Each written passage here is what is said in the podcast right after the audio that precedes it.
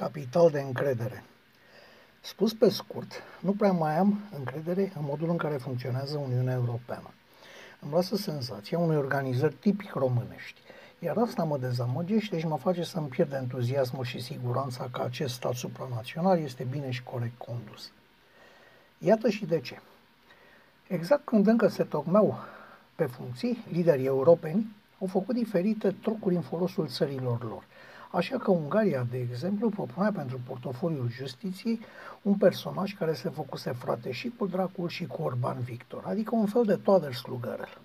În situația în care, în Ungaria, justiția a trecut prin transformări similare celor din România, în situația în care ungurii au fost criticați pentru problemele din justiție la fel ca noi, în situația în care în Ungaria drepturile omului au avut de suferit cam ca la noi, trebuie să înțelegem că propunerea unei, unei asemenea nume pentru funcția de comisar european pentru justiție nu a fost decât o glumă proastă, menită să ducă în derizoriu funcția și importanța ei la nivel european.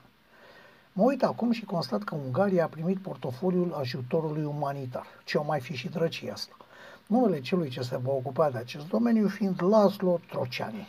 Este amuzant momentul pentru că îi se oferă administrarea ajutorului umanitar tocmai reprezentantului țării care a construit gardul din centrul Europei, tocmai cu scopul împiedicării acordării de ajutor umanitar, adică reprezentantului țării cele mai vocale în problema refugiaților. Din aceeași categorie de funcții aruncate la întâmplare unor oameni care nu pot fi decât paraleli sau chiar împotriva conducerii unor domenii, face parte și Comisariatul pentru Transporturi, acolo unde mare și tare va fi în următorii patru ani reprezentanta uneia dintre țările cu cele mai slabe performanțe în domeniu, adică Rovanei Plumb, cea care reprezintă țara cu trenuri deplasându-se cu viteze mai mici decât la inaugurarea căii ferate de acum peste 100 de ani. Nu vorbim despre problemele penale de care Toxica Plumb scapă prin alegerea ei în Parlamentul European.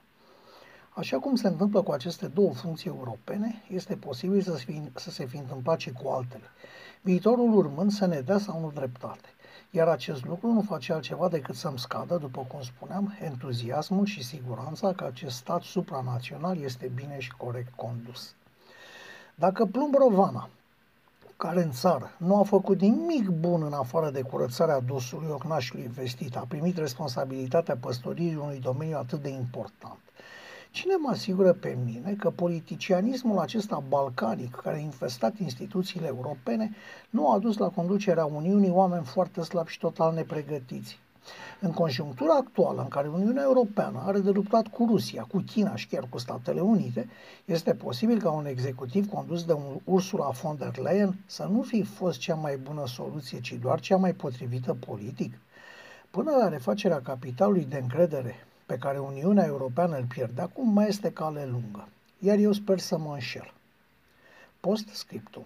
Orban Victor se lăuda zilele trecute la lucrările grupului de la Visegrad că în sfârșit statele componente ale acestei organizații au reușit să-și impună punctul de vedere în Europa.